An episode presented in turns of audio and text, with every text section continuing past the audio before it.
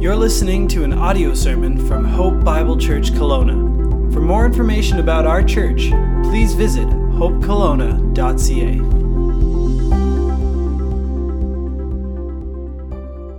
Let's pray together. And God, we come before you, and we come to you as the exalted King of kings and Lord of lords.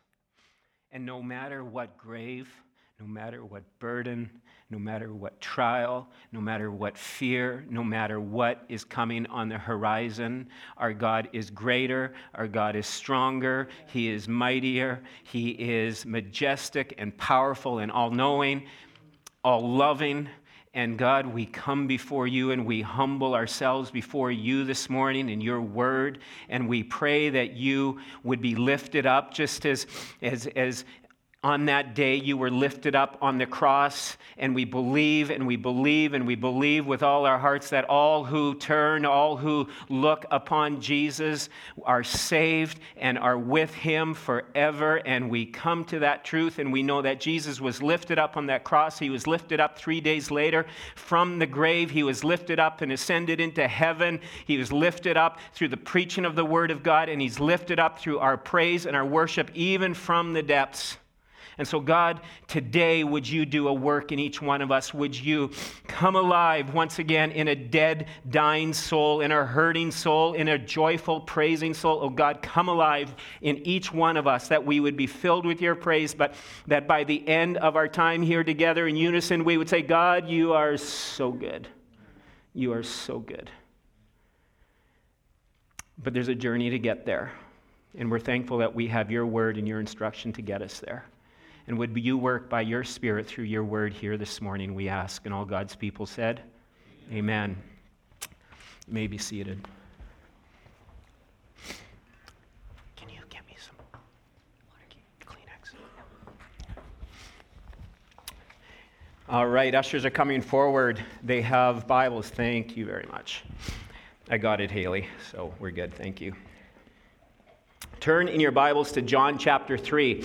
Ushers are coming forward in live stream as well as in the main theater here um, with Bibles. We would love everyone to have a copy of God's Word in your hand this morning. We love for you to have it in your hand and in your life throughout the course of the week. And, and, um, and, and so you can turn to John chapter 3. Just a little update. Yesterday we had a time together, uh, elders and staff and spouses together for a day of of prayer, a day of seeking the Lord, a day of discussion, a day of just kind of direction setting and just looking to see what God is doing and, and, and just trusting Him for more. And uh, continue to pray for uh, Hope Bible Church and, and just that we would follow God's leading and direction in all areas of our lives, in our families, that we would be intentional in our relationships, intentional in discipleship, and yet called to the mission that God has called us to be a part of in taking His name out, taking His name to this city, this region, this. Um,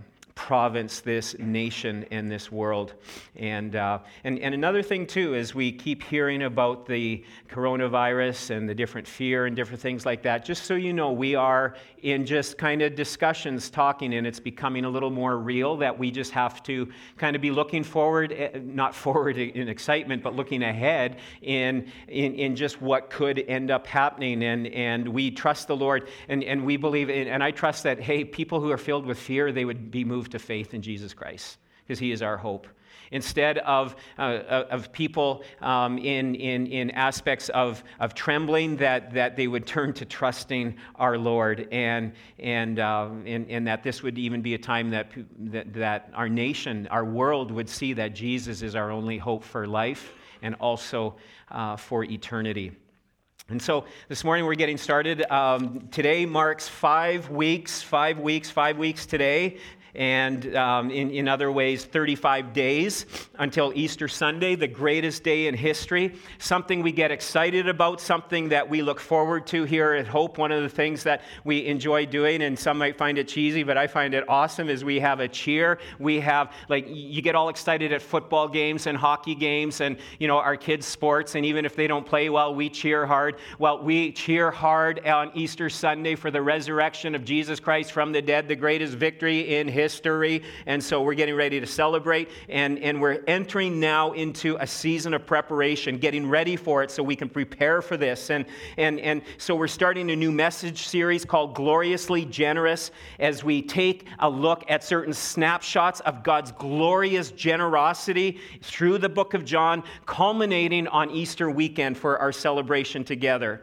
And, and so today, when you came into the main theater as well as in the live stream, you should have received one of these, and you can take and fold it in half and, and, and take that home with you. If you didn't get one, they'll be on the table on, in, in both live stream and main theater when you go out. And this is kind of a, a way to unite us, to bring us together. Preparation for Easter, you could call it, as it is a journey through the book of John.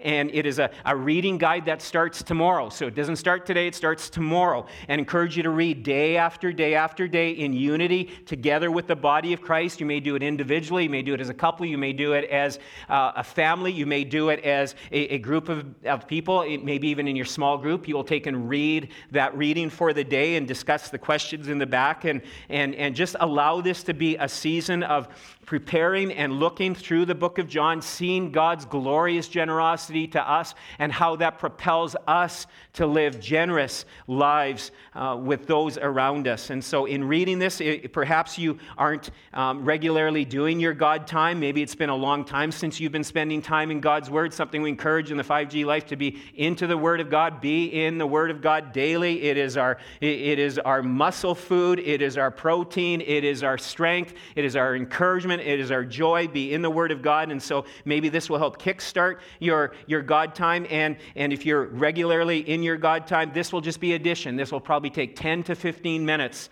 And in the light of a day, I'm sure we can sit down. You say, I'm just too busy. We'll sit down. You come and book an appointment with me, and we will look for a 15 minute window in your week. Um, and, and with that, first thing, we'll cancel your Netflix account, your Prime account, your, you know, whatever else that, that, that it could be that's taking more than 15 minutes. So, uh, um, in that way. And just trust that this will just be a great Kickstarter in, in your own life for families, but also for us as a church that we would spur one another along in this. And so, groups in your group times this week, be reminding, encouraging one another in this way. And then on Sundays, today and, and through Easter, uh, through to Easter, uh, Lord willing, the plan is to touch down on different passages in the book of John where we see God's glorious generosity towards us. And so, my prayer over the next five weeks, over the next 35 days for us as a church, and, and something we were even praying about yesterday is God, would we see your glorious generosity? Would we see the way that you spared nothing for this sick and dying and pathetic world in so many different ways and you came and and that we would then respond in worship in praise in in a glorious generosity to those around us and especially for Easter weekend, one of the things we're trusting the Lord for, we are, are, in one of the smaller theaters right now. We are trusting and we are looking at the possibility of doing live stream in the next largest theater. And so there's another 120 seats in there. And, and that you will be praying and inviting um, friends, family, neighbors, people who don't know the Lord. You invite them Easter Sunday, and we're going to fill two theaters, Lord willing, and, and hear the gospel and bring them so that they can uh, perhaps even on that day give their lives to Jesus Christ. Don't have to wait for that day. Today can be the day of salvation, and I trust that it is. Um, any Sunday, every Sunday, we love the gospel and love to proclaim the gospel truth. But this is a prayer. This is a prayer from 1 John chapter 3, verse 1 for this series and for this season we're going into, that, that we would see what great love the Father has lavished on us, that we should be called children of God. Oh, would that be our prayer that through this series, through your time in the book of John, as we are going through our day, we would just see the great love the Father has lavished. I love that word from the NIV, lavished on us that we should be called children of God. And then in Ephesians chapter 3, verse 16, where it says this, and, and, this is another prayer, that according to the riches of his glory, that he may grant you to be strengthened with power through his spirit in your inner being, so that Christ may dwell in your hearts through faith. That be, you, being grounded and rooted in love, may have strength to comprehend with all the saints what is the breadth and length and height and depth, and to know the love of Christ that surpasses knowledge, that you may be filled to all the fullness of God. Would we be praying that for one another? Would we be praying that in our own lives because we need it, that we would be filled with all the fullness of God, that we would come to a new and a fresh understanding of His love, His mercy, what He has done for us and that together is Hope Kelowna. And if you're visiting here with us today, um, we pray that this would then be the reality. Now to Him who is able to do far more abundantly than all we ask or think. Far more abundantly. This doesn't mean dollar signs. This is more and more of God in our lives. When we have Him in a greater way, we have need of nothing else. But to him who is able to do far more abundantly than all we ask or imagine, according to the power at work within us, to him be glory in the church and in Christ Jesus through all generations, forever and ever. Amen. That is our prayer. And so now, as we start off this series, we're going to look at one of the most recognized passages of Scripture. In, in fact, it, it's kind of interesting because this verse, or at least the reference, is oftentimes found in some of the strangest places. As, as you will see here in, in the picture that we have, we, we, we will see it in, um, you know, at, at sporting events, someone holding up the sign, John 3.16. Forever 21, a clothing store, has John 3.16 on, on, on their bags as, as they are being taken with clothing outside of the store. And just a reminder, John 3.16, athletes will put on their face people get tattoos of John 3:16. It's even on a menu. A Malaysian is that Malaysian delights John 3:16. Don't know what that's about. But even on In-N-Out burgers, on their little cups, they have the little reference on the inside um, or the bottom rim of their cup. And, and, and so we, we hear this verse, we see this verse, and, and, and, and oftentimes we just kind of think, well, it's a good verse to know, and it gives comfort, and, and, and it's so easy to know and remember. It's one of the first verses that we, we you know, hear, and we hear it often in church. But, but I like what John Piper had to say about it. This verse is not just for beginners, but, but it is high level, high voltage shock therapy for us all.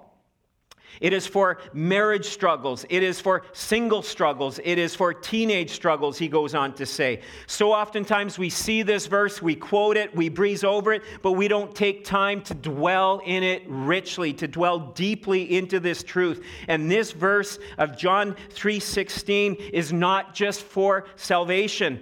It is not just what the truth that ultimately applied to our lives transforms and changes us. It is also for our, our growth. It is a spark plug for our continual growth, our sanctification to become more and more like Christ. And so it is a crucial verse. And today, if you are not a follower of Jesus Christ, I hope that today this verse would come alive through the power of the Holy Spirit and you would respond, you would cry out and say, I believe. And today, that would be the most important decision you could ever make. It's life changing, it's eternity altering. And today, if you are a follower of Jesus Christ, that you would leave here marveling in a greater way at the love of the Father, the love of the Son, their love, their generosity, their giving of themselves, and we would be in a greater way, each one of us dialed into in a greater way our great and our wonderful God. Because you see, so oftentimes what happens, our default position is this we're always being focused on and hyper aware of what we don't have, right? Look what they have. How come I don't have that? Look at that marriage. Look at those kids. Look at that house. Look at that car. And, and there's this, this default kind of discontent within each one of us, always feeling that somehow we deserve better. But when we see the love that our God has lavished, that He's given to us, we would be all of a sudden transformed in our thinking to see how blessed and how wonderful our great God is. And it would cause us to, uh, to worship Christ, to walk with Christ, to, to work for Christ with greater joy, with enthusiasm and devotion. That we would even worship Christ even when it is hard, even when it is difficult, even when life doesn't make sense. We would put Christ back on the rightful throne because we would see how gloriously generous He has been to us. But sadly, our worship and our walk our worship of Christ, our walk with Christ, our work for Christ can often just be like a checklist kind of relieve the conscience a little bit or you know we have to do things to kind of ease our guilt or to make us maybe appear or look spiritual. And it's a checklist rather than a response to god's great love for us.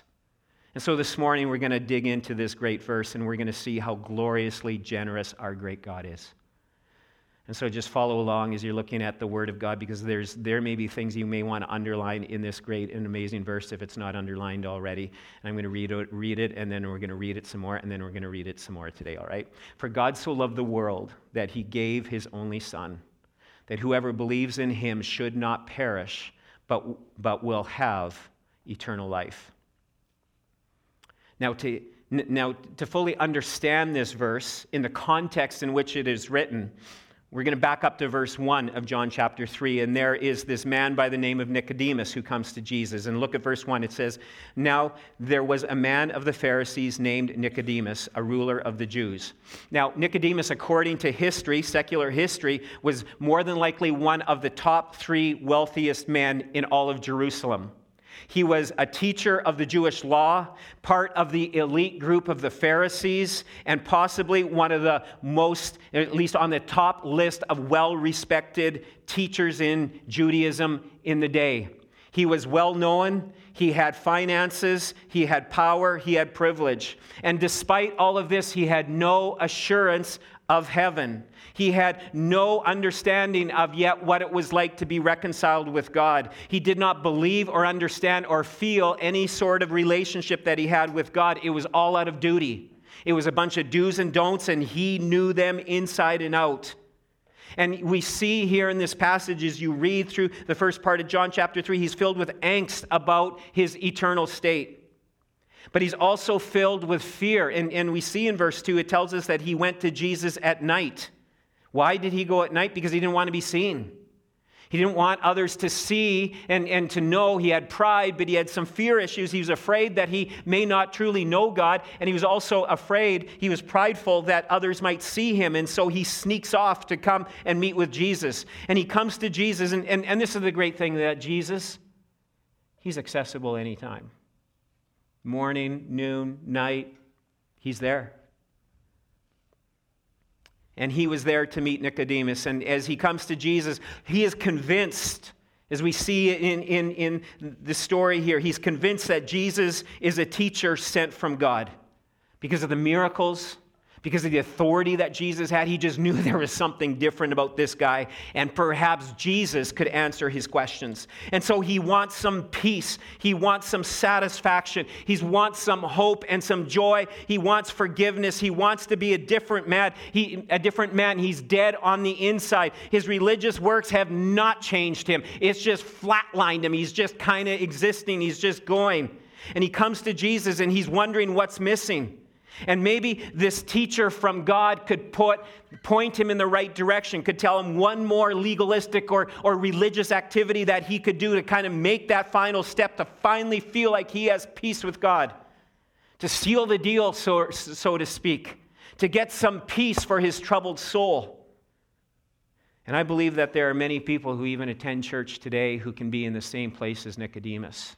We can be religious. We can make a profession even with words, and yet if it has not captured our heart, we're still dead on the inside and we're still wondering, there's got to be more, there's got to be more. And so we get on the spiritual, religious uh, uh, treadmill and we start running and we just think, well, if I do this and I run harder and I go faster and I don't give up and I keep going, I'm finally going to, finally that, no, what's going to happen is you're eventually going to get uh, tired out and that treadmill is going to keep going. Whip, you whip it right off. I love seeing those videos, especially of animals getting on there. It's awesome to see, you know, even some humans at, at times. That, that can be rather comical. But and all of our religious running around in duty just ends up leaving us feeling like the far end of the treadmill smashed into the wall. So here's Nicodemus. He had it all as far as position, as far, far as power, as far as resources. And yet, Jesus tells him, You've got to cancel it all out. You've got to see it as is rubbish, is nothing. The Apostle Paul was in a similar state a number of years later. And Jesus tells him, You need a divine miracle from heaven. You need to start over. You need to be born again. You need to be made fresh and clean from the inside out. You've been trying to make yourself fresh and clean from all the out, outside external busyness and religious activity. You need a new birth. You need to be born again. And just like you and I c- contribute nothing to our physical birth, we contribute nothing to our spiritual birth. Our spiritual birth is so much like our physical birth. The first contribution I made in my birthing process, my parents tell me this, was after the doctor spanked me and I started to cry. That was my first step was a cry. And some of you say he obviously didn't spank you hard enough, Meldon, and, and that might be true. But when he spanked, and apparently he had to because I was just this docile creature, uh, uh, some things don't change, or maybe they do, I don't know. And when I, I cried out, and I was alive. My lungs were able to, and, and he did it for a reason so that, so that I, I would come alive, like my lungs would start to breathe, and, and, and I was now truly alive on the face of this earth. I had life, and I could breathe, and I could do this on my own. And the same is true in our spiritual life. It is started, it is initiated, and we are born again by a work of the Holy Spirit.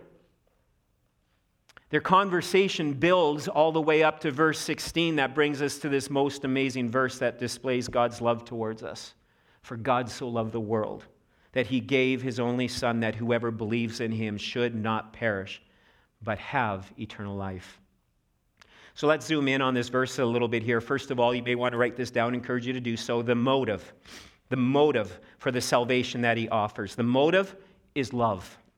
It's God's love. For God so loved.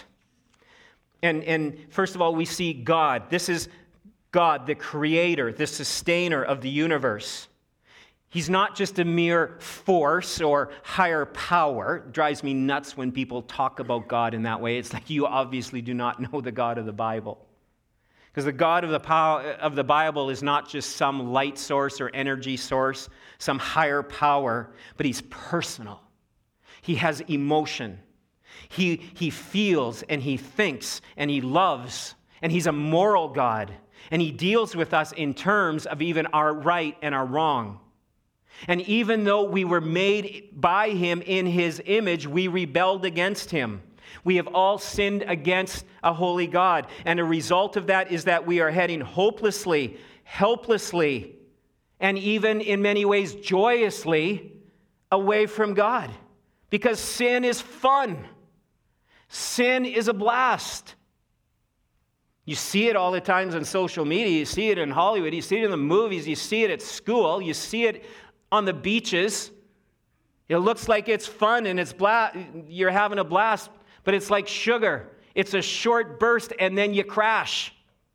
And with sin, you crash and you crash eternally if it isn't for Jesus Christ and His love and His grace.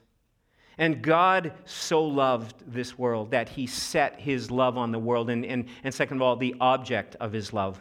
The object of his love is the world. For God so loved the world. A world of people who rejected him. He loved a world of people who want nothing to do with him. And yet he has set his affection on the world. God's love for the world is demonstrated in something that we call common grace. In Matthew chapter 5 verse 45, it says the sun shines, he makes the rain fall on the just and the unjust. That's common grace. On those who do good and those who do evil. Just think about it, the very breath that we breathe the vacations that we get to enjoy, the friends whose laughter that we get to be able to just have these good old belly laughs with, the successes that we have, the satisfactions, the wonderful things that God has given us, the scenery that we get to enjoy in His beautiful creation. It's not just for those who love him, it's even for those who are hostile towards him. That's his grace, that's his love that he's bestowed on this world. This world we get to explore, all of his gifts of common grace falling on good people and on evil people. Even for our nourishment, just think about it. He could have made it so that we'd get nourished by like eating dirt or just something super bland, but oh no, no, no, no. He's given us taste buds to enjoy things like my favorite fruit, cherries. Four months away from being able to see my daughter doing this once again and, and, and being able to enjoy them, these little balls of sugar that are juicy, and his generosity to, to allow us to be able to enjoy, well, in moderation and everything, right? a few too many cherries, just, you know, maybe not so good. Or, or juicy peaches my second favorite fruit that, that come about a month later, and this was from this last summer's harvest, and you bite into those, and, and, and th- there's one orchard that we found, I'm telling you, you bite into it, and you just better wear an old shirt, and you better bring some kind of wipes because your arm is going to be just all stew, sticky and gooey, and it's going to explode on your shirt. You take a bite, and it just, oh. and we get to enjoy. Whether you worship God or you don't. This is His common grace. I could get going and talking about all kinds of food here. We could start a culinary show, you know, or, or a service here and just talk about, oh, that'll be for later on that we can enjoy some food. That's why, no, anyways, uh, uh, stay on focus, Meldon, stay on focus. There is nothing that we enjoy here on this earth that hasn't been given to us by God everything He has given for our pleasure, for our enjoyment. I could even start talking about sex. What an, he could have made procreation just like touch belly buttons with each other's fingers and that's it, you know? no, he. Anyways, I, will stop. Um, for God so loved the world, his common grace that has come to all people. And there's all of this that we get to enjoy most religions, their gods, their leaders only love certain kinds of people. Certain people who do certain things and do it the way that their gods want or demand. But God's love is for the world, all nations, all tribes, all tongues, all languages. The book of Revelation tells us that one day we will gather and there will be every t- tribe and tongue and nation. And I can't wait for potluck nights in heaven. How awesome will that be? Our God so loved this world. He turned his love towards this world. And, and I love that word so. Underline that word so, because you could just say, you know, for God loved the world. But that word so has so much meaning to it.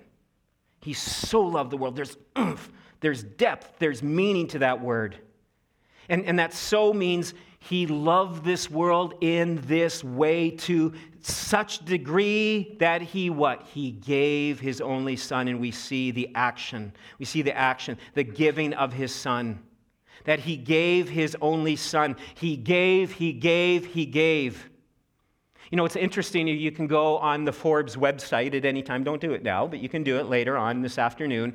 Um, you can go on the Forbes website, and, and there you can get a real time listing of the richest people in the world. And the first one that you see here, it might be a little hard to read, but it's today's winners and lo- losers. And so every day that the stock market is open, you end up seeing who had the big wins and who had the big losses when it came to the money markets, and, and, and what millionaire or billionaires went up and which ones went down, and it shows their, their rate of progress.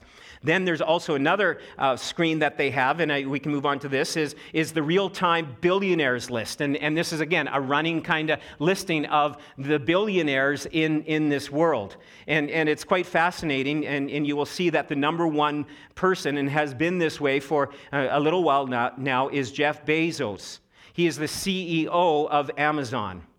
His, his net worth a few days ago was a cool 116 $0.9 billion. And you would say, well, I'd take that 0.9, you know, the only 0.9 that I would, yeah, I, I would, you know, gladly welcome a 0.9 of a billion.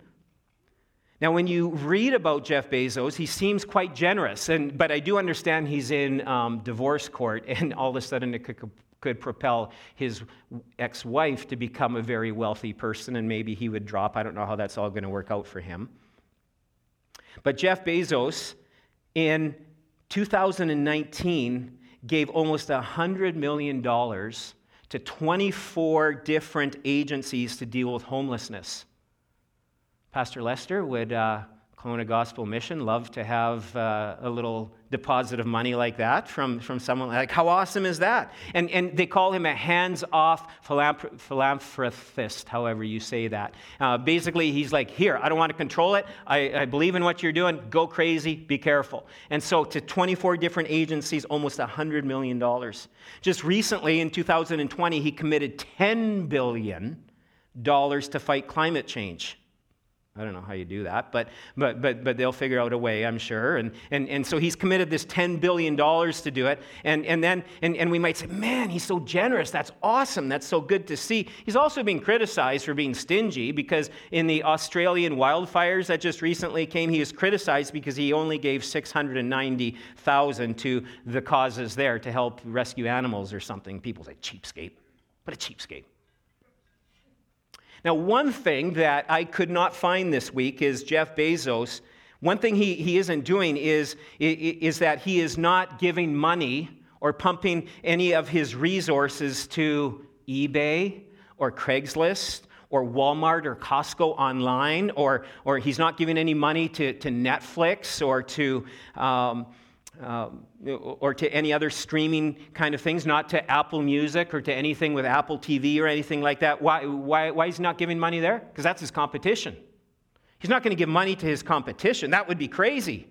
His generosity flows to his own interests and to his own pursuits. Where his heart is, that's where he's going to give, and that's what he's going to do. His passions get his bottom line.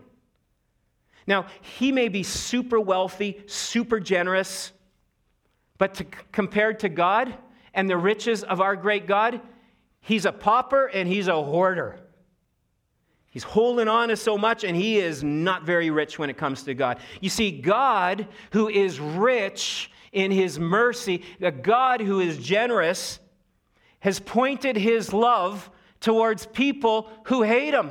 He's pointed his love to people who are enemies against him, people who have rebelled and ignored against this great and this mighty, loving, generous God. We've, in a sense, given him the cold shoulder, and even to some, they've given him the middle finger. They've rejected and they've turned, and he's turned his love towards us. His response when we reject him is one of pursuits, yet still. Yet God's response in sending Jesus was not to condemn this world, but to save it. For God so loved the world that he gave his Son. The giving is God sending his Son to earth on a mission to die. The giving is God the Father saying to his Son, I have enemies who deserve to die, they deserve to perish. And I want you to go down and I want you to die in their place and take their punishment so they can be reconciled to me and have eternal life. God's response to our sin and to our rebellion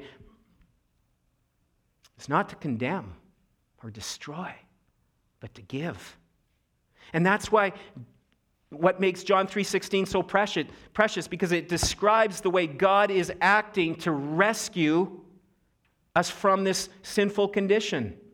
Romans chapter 8, verse 3, I believe that's going to be on the screen. It says, For God has done what the law, meaning all of our attempts at good works, all of our attempts to please God, all of what the law was weakened by flesh could not do, by sending his own Son in the likeness of sinful flesh. And for sin, he condemns sin in the flesh in order that the righteous requirement of the law might be fulfilled in us who walk not according to the flesh, but now according to the Spirit. No one, no one, not even Nicodemus could obey the law perfectly in the way that God's way demands. Could not do enough good to earn salvation, not enough to get to heaven.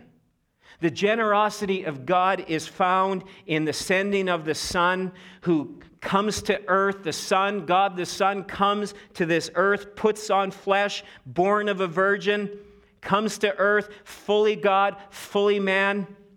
We see little demonstrations of his power as he calms the sea, as he feeds the masses, as he speaks and curses to a fig tree and it dies because he's God. He's creator, he's sustainer of all things. That's the generosity of God. He came to this earth, sending his son.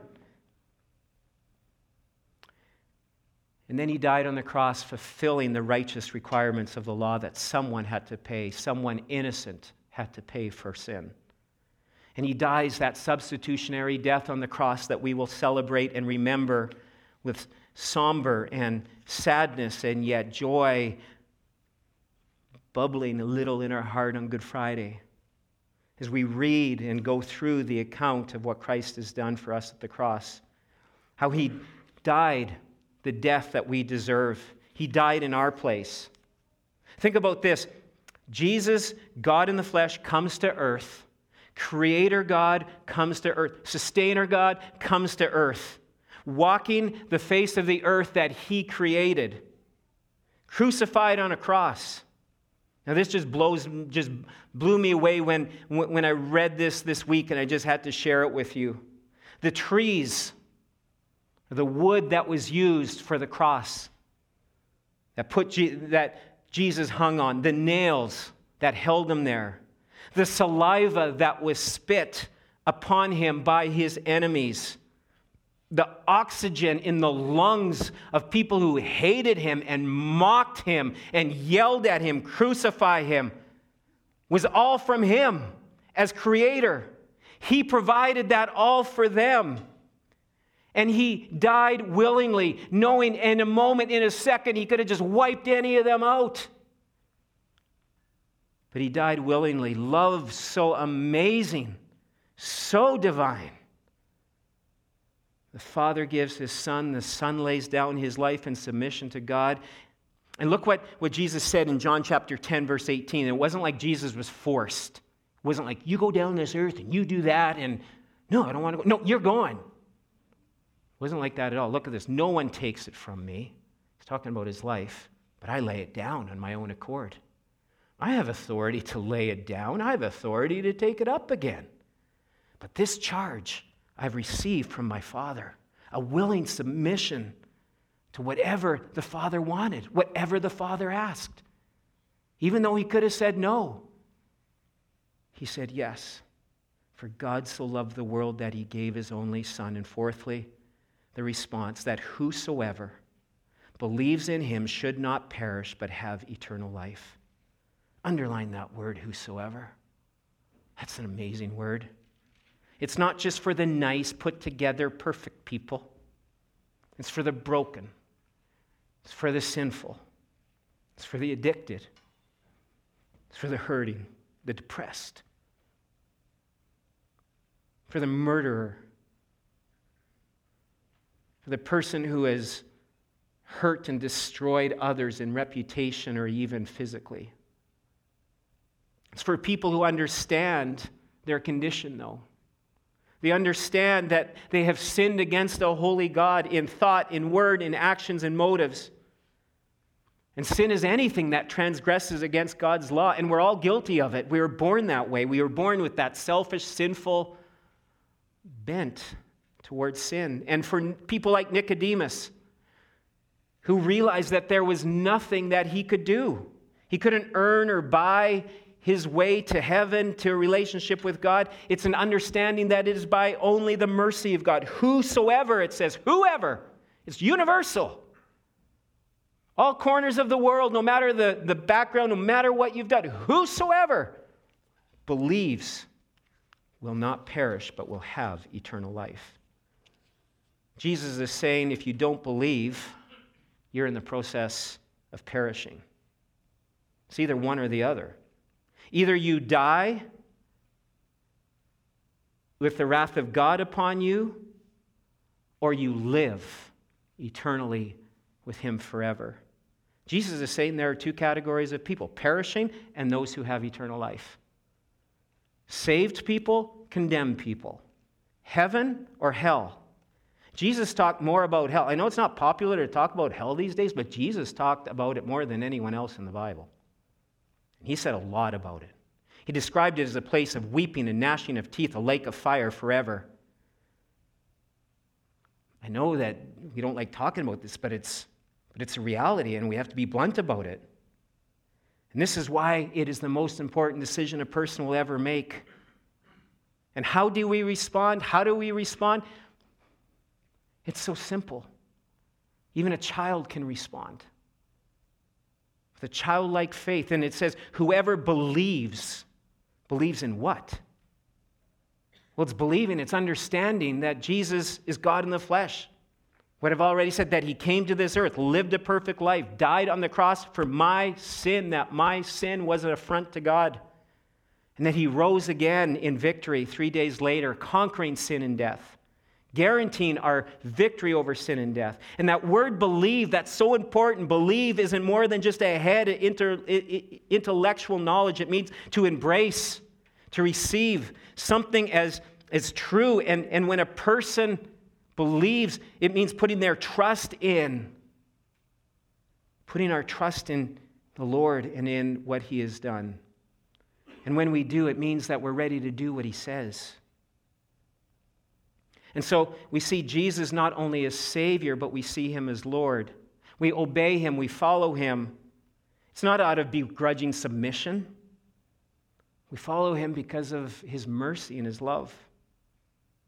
Look what it says Whosoever believes will be forgiven, will be cleansed, will be reborn, remade, spiritually alive, reconciled in an instant to God, adopted into his family forever. Nothing can take that away. Never abandoned, never forsaken, marked, sealed, filled with the Holy Spirit of Jesus is within the believer of Christ. He unites us, the Holy Spirit unites us together with Christ. The Holy Spirit gives us new desires, new passions, a new life, new hope, all brought to us by God the Holy Spirit. There is, the Holy Spirit then grows and develops in the life of the believer. We grow and develop over time, and sometimes, like fruit, it takes forever. But the fruit of the Spirit that we grow, we see God doing this work of love and joy and peace and patience and kindness and goodness and faithfulness and gentleness and self control. And this is all because God has generously given his love towards us, has extended his love towards us. And as a result of that, we are compelled, motivated, moved to extend his generosity and his love to others. A generosity of our time, of our treasure, of our talents of our worship, of our work, of our walking with Christ. All of these things become gospel fueled. It's because of what He has done, not because we're trying to earn away or to try to please God. It's because of what He has done. And Jesus said, You want to be great? You want to be great? You want to be great? Be a servant. And Jesus even told us He came to seek and to save and to serve, to give His life as a ransom for many. He gave himself willingly and faithfully and obediently, and that's what he calls us to do. So we have eternal life because of Christ dying in our place. And because of him, we have this life and it cannot be taken away. He has removed the greatest obstacle and supplies us with all that we need. This morning, I wonder do you have are you walking in, are you living in the forgiveness and freedom of John 3:16? Do you know what it means to have your sins forgiven? Are you free from the fear of death? Does the wonder and awe of being so loved shape your relationships? You understand in a growing and a in an ongoing way his great love, his great mercy, and we're compelled to also share that and extend it to even our enemies, to those who we find it so hard to love. And we all have a list of people like that, don't we? He gives us the strength, not within ourselves. But that word believe means we cling to, we entrust to, we are receiving Him as our Lord and our Savior. And when that happens, He strengthens, He empowers us. We get so focused and so worked up on, on so many silly things, don't we? And yet it says in Colossians 3, we read this in the Fuel Up prayer time this morning. It says, If you have been raised with Christ, seek the things that are above where Christ is seated at the right hand of God. Set your minds on things that are above, not on things that are on the earth. And we get so focused, we get so worked up, and even the word constipated at times over the things that happen in this, this world. It causes us to lose our sleep, it causes us to lose joy, and we become so, we're like thermometers that go up and down, up and down, kind of like the, the weather in, in, in, the prairies right now. And it's just going up and down, up and down like this from, I think our daughter was saying it, it was like minus, uh, 18 in Calgary this morning, and by Tuesday it's supposed to be plus 14. It's just this and that with Christ as our life, Christ as our focus, it, it is with Christ in us. We're not this thermometer, we're more of a thermostat, moving on a slightly upward bent further and further to become more and more like Christ. We're trending upwards, heavenwards, because our life isn't made up of what exists here on this earth. And we make it about our bank accounts, about our cars, about all these different things. But if we have been raised with Christ, we're strangers, we are aliens in this world. If we've been raised with Christ, then get your eyes on the things that are above, the things that are in heaven, for you have already died. This world is not your home. This world means nothing in light of eternity. Our old sin nature, our old self nature, it's dead, it's gone as we surrender it to Him. Now we're going to still fight with degrees of sin in our lives, but it's, it, trust that over time we're making progress in that area as well. Our lives are hidden with Christ. The picture of, uh, of a mother just holding on to her baby, or, or, or maybe it's a bird having, their, having its wing over its young. Our lives are hidden with Christ in God. And then when he appears, we will appear with him in glory. It's pretty neat last uh, Sunday before that um, run uh, that some of us went on run, walk, crawl. And uh, uh, one thing you failed to say, Brett, is I raised the most money. I, I, just thought that would be an important thing for you all to know. I had a few faithful supporters um, in that way. And uh, prior to that, my in laws were visiting, and we made a road trip to Vernon. And we went and found, and it was quite interesting how we found it. We found Charlotte's great grandparents who are buried in um, a cemetery in Vernon.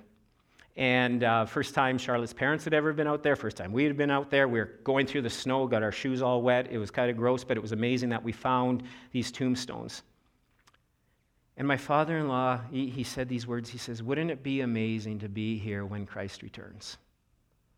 And to see the rapture happen and to see those that were in Christ just come like talk about some serious landscaping work that's going to have to be done hey? Just just out of the ground just like frozen nothing means nothing. Been in there for who knows how long alive. The, the, the body joins with the, the, the spirit that is already there. Oh what a reunion. How amazing that will be. When christ who is your life appears you will also appear with him in glory you know what this actually means? And I say this carefully, I say it cautiously. It means no bad days. Because the worst has already been dealt with. Sin and death has been dealt with. It means we're going to have hard days. We're going to have gut wrenching, difficult days where we're not even sure if we're going to make it through it. We're going to have things happen, seasons in our lives that are going to be so hard. And it's going to be hard to figure out.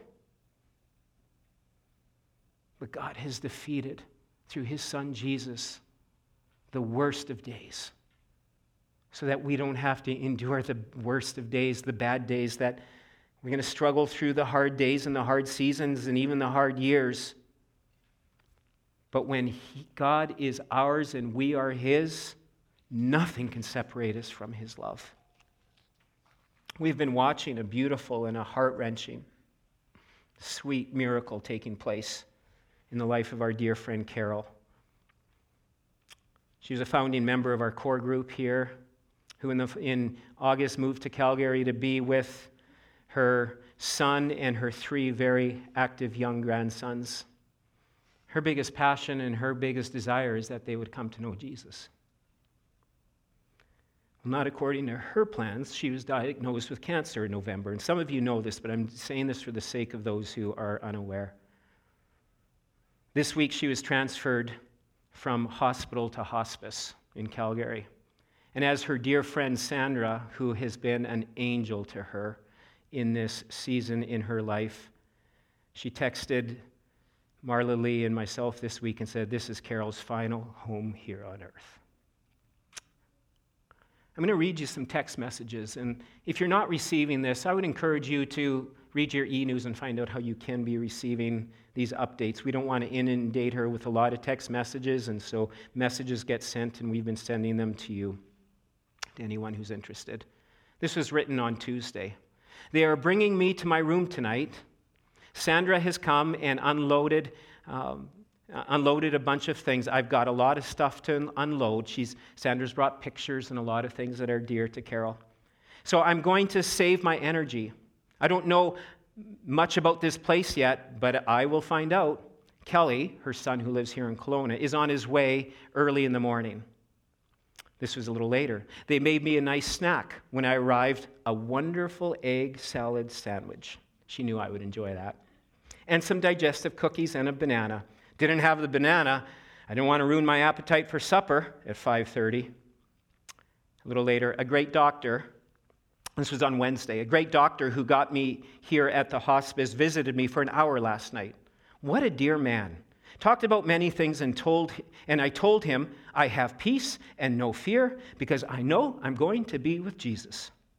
God is so good, more than I ever have ever anticipated. He said, He has never seen anyone that has peace and love and inspiration and encouragement like me. He said, I'm unique, but this is totally the Holy Spirit working on me. I have happiness. Go figure. How is that possible? Is it drugs? Is it drugs induced? Kind of like, no. That's the power of the Holy Spirit someone who is in Christ, and Christ was before and it continues to be her life. Then on Friday, I'm doing great. Had such a wonderful visit with Kelly and was able to spend time with him and Clint and the boys. Clint took the day off work and the kids were with them. Kelly is coming back early in the morning. I spoke to him again about walking in heaven with me. And I asked him to continue to contact you. And he said he would. Praise God. I just had the most amazing conversation with Marla Lee. In, in the way that it was first read, I kind of thought Marla Lee was tied into this. It says, but I've been overdoing it. I thought the conversation with Marla Lee caused her to overdo it, as some of you might agree. Uh, just kidding, Marla Lee. Um, but I've been overdoing it with my arms, so I'm just going to lay low. Another text. I've been sitting in the most comfortable wheelchair. The manager and the people are like gold. There is nothing I need, there's nothing I don't like here. I'm doing well a little later. The boys are here today. They asked about my hair because half my head is almost bald, but I said to them, it'll grow back, and they're fine with that. It's nice, it was nice to see them. We had tea with cookies. They were a big hit around here. Miss you and love you lots. Take great care. And then Sandra wrote this later on Friday. She said her breathing is becoming a little bit more of a struggle. I don't think she realizes this. Her feet and ankles are quite swollen today, but she's really enjoyed her visits with Kelly and she longs for him to give his life to Jesus. You see, when we believe, when we receive, when we embrace personally the life of Christ personally, and He is our Lord and our Savior, we can honestly and we can all agree that when Christ is our life appears, there, then we will be with Him in glory. Let's pray together. Lord, we thank you for this amazing truth. We thank you that out of your generosity, you sent your Son, who came willingly and gave his life as a ransom for, for many. Sadly, it doesn't say he gave his life for a ransom for all. Because there are those, sadly, even quite possibly today, who hear this message and will reject the offer of salvation. But would each person know that this offer extends to them? The gospel call is for them. God has arranged for them to hear this message. Would they respond? In believing in just the way that we are to call out to you and believe in what you have done and confess our sin, our fallenness before you, and ask for your forgiveness and call you to be our Savior and our Lord. That's all that it is, is believing in that way that we will have eternal life. And Lord, I pray that this truth would motivate the unsaved to salvation today but that this truth would also motivate each one who are saved to be in awe of your goodness, and that we would see your glorious generosity. It would affect our lives, affect our worship, our walk with you, our work for you. That being able to work and serve you and serve others is a joy and not something that we just struggle to have to do because we just have to do it. Oh God, because of your generosity, would we be gloriously generous in our love, in our worship, in our praise, in our service for you.